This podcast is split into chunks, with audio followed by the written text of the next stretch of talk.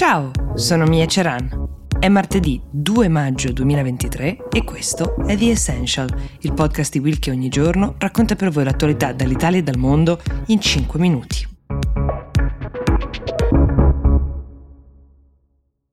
Se siete tra i 500 milioni di persone al mondo che giocano a scacchi, forse avrete sentito che il titolo mondiale è stato recentemente vinto da un trentenne cinese. Si chiama Ding Liren, è originario di Wenzhou, che in Cina chiamano la città degli scacchi, non a caso.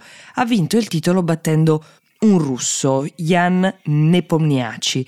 Ci sono diverse sfumature che rendono questa notizia interessante, a partire dal suo valore geopolitico. Ding è il primo campione uomo a vincere il titolo per la Cina, Cina che finora ha avuto molte campionesse donne ma mai un uomo e come per tutte le competizioni internazionali, come per le Olimpiadi, Ogni paese ha interesse nel veder primeggiare i propri cittadini, tanto che il governo cinese ha subito emanato un comunicato parlando di vittoria per la patria. Ding, molto più modestamente, aveva optato per una dedica alla mamma, alla famiglia e agli amici e aveva anche aggiunto che il suo sogno è andare a Torino a vedere una partita della Juventus, la sua squadra del cuore.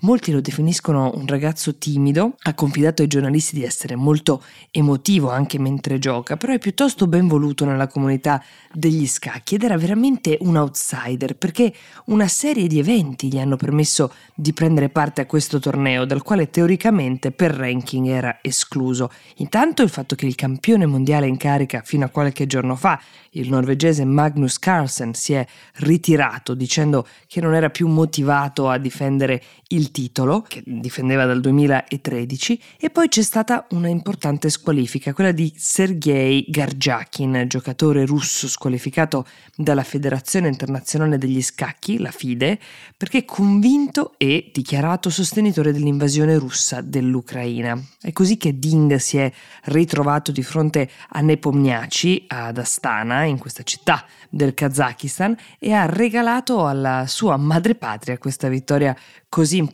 L'attuale campionessa in carica, cinese invece, si chiama Zhu Wenjian, difenderà il suo titolo nel campionato femminile che si terrà a luglio, a sfidarla però in questo caso sarà un'altra giocatrice cinese, cioè Lei Tingjia.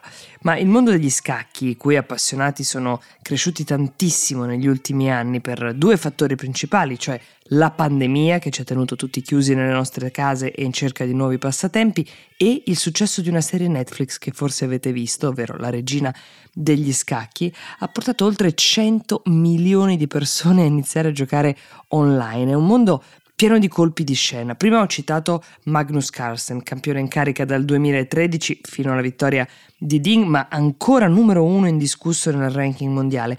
L'anno scorso scosse il mondo degli scacchi accusando il diciannovenne americano Hans Niemann di barare.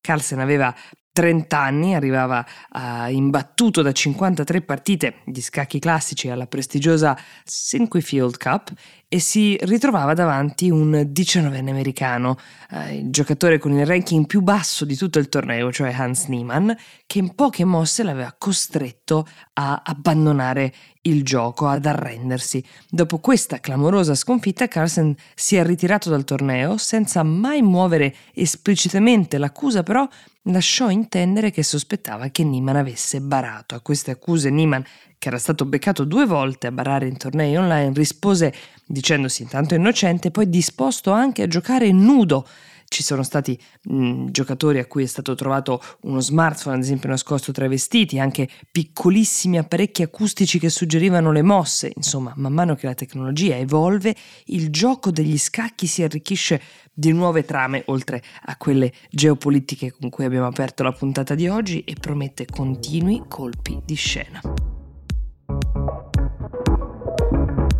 The Essential per oggi si ferma qui, io vi do appuntamento a domani e vi auguro una buona giornata.